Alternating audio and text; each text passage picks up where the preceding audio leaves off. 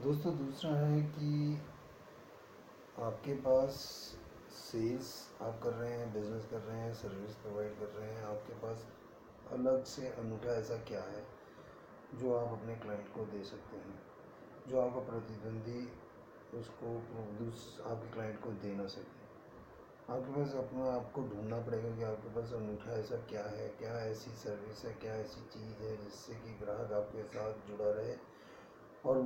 आपको छोड़कर आपके प्रतिद्वंदी के पास कभी भी ना जा सके। अनूठापन लाना बहुत ज़रूरी है, उसमें चाहे वो सर्विस है सर्विस के अंदर कोई आपकी एक्स्ट्रा सर्विस है, चाहे बिज़नेस है बिज़नेस में कोई भी ऐसी चीज़ है जिस को सिर्फ़ आप ही प्रोवाइड कर सकते हैं,